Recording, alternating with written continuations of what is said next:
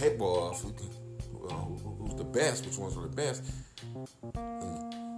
If a, a, a remake, a refly would be no problem. None. Oh man, your birds look really good today. Oh yeah, you know, oh, yeah. What, what did you do? Oh man, you know, I just did this. Oh, that was good. I might try that next time. See, that's kind of conversation that should take place and probably would have taken place had it been just a friendly fly. But since it was based on ego, which as males our egos already large, it's driven by testosterone, it's hard to get this hard for that to happen. So, should money money be involved? Well, if you have free will, you can do what you like. But if it's about the true Birmingham roller and just flying pigeons, it's supposed to be a hobby in a sport like that, I would say no. But some people feel like I heard somebody say one day, "You gotta pay me to get my birds trained for what?"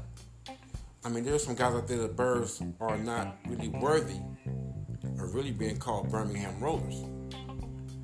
But still, they think they, they have earned the right to charge people to see their birds fly from the, for them to fly their birds. When they fly their birds, they can't get no more than 20, 30 points.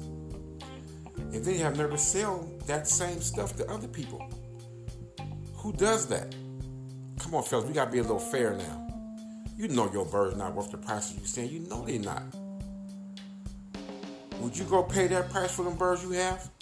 No, you would not. Most time, people got those birds have actually actually have actually gotten them free.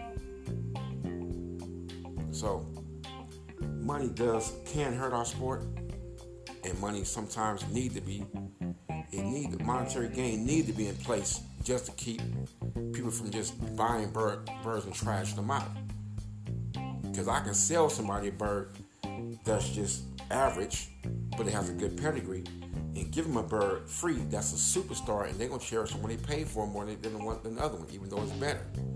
That's just how the mentality of the Birmingham Roller fans is here in Southern California works. That's just how it is here.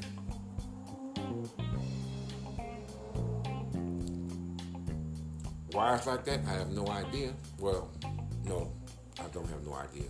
I would say I did, but I don't. So, with that being said, I think we start flying the birds, let the birds be, be, be judged on their ability to perform. And it should be based on cultivating the Birmingham roller or exhibiting the true performing traits of the Birmingham roller. That's that's how it should be. That's that's my take on it. And since this is my podcast, I can say pretty much whatever I want to say, as long as I'm not disrespecting anybody. Some will be disrespected anyway, because some people are gonna hear this and think I'm talking about them. And then, like I always say, if you feel I'm talking about you, yes, I'm talking about you then. But I have to say no names. But so that's that. That's my take on that. I have nothing more really to say on that. Unless somebody brings something else to my attention and we can discuss that. So I'm to end this right now and I'll come back in a few minutes.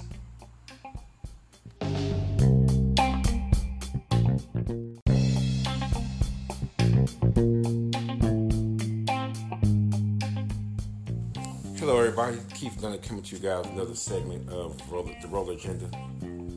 Today, I want to talk about something that happened yesterday. There was a fly off between Jaime Cabo, uh, also known as 119 Cap, Active Nature, and Champ from the High Desert area. And the fly was an eagle fly. That's all it pretty much was. It wasn't a, a true test of the abilities of the Birmingham roller. But there was money involved. There was monetary gains. So each flyer put up two hundred dollars, and the winner would keep the prize. And I was thinking about that. Well, as you everybody should know by now that Jaime won by default, which is the reason why I'm having this this podcast. I'm not taking away from anything because there's nothing to be taken away from because neither guy scored anything. It was zero to zero as far as the scorecard read. But because one participant got disqualified, it erases him from the competition altogether, which automatically means the other person won. He did not beat him, he just won the competition by default. Beating implies you guys put up some kind of fight and you outdid him, but you just, the other person just got disqualified. So up until that point, it was equal. So, now, will there be a re- refly? Probably not because there's monetary gain or loss. First of all, look at it from the person that won's perspective. They won $200 so their bank account is plus $200. Now, for a refly, mean he'll take that same $200 and put it back up and, and risk losing that $200, which would make that person apprehensive to, to, to warrant a refly.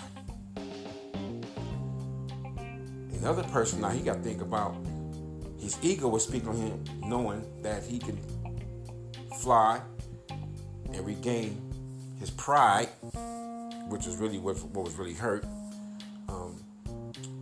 He got to put up another two hundred dollars and risk losing another two hundred dollars, which would make him mean he lost four hundred dollars.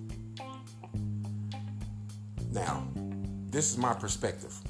Had that just been a friendly fly, where this may be involved just lunch, hanging out, just two guys buying each other lunch. The a refly would be no problem. It would probably happen within the next two weeks. It would be no problem for either party. So that won't happen most likely unless one of the other guys I think that feel his kit is really doing well enough to beat the other person. this was an ego fly from the beginning because it wasn't based on a test of the roller, the Birmingham roller the true abilities to perform. It's just based on ego. So, with that being said, should money be involved in head up flies? Because somebody, because no matter how you look at it, somebody's going to lose and their ego is going to be bruised. They're going to fly again and be, I'll fly you again. But that's just the ego talking. If it's just a true test in what the Birmingham Rollers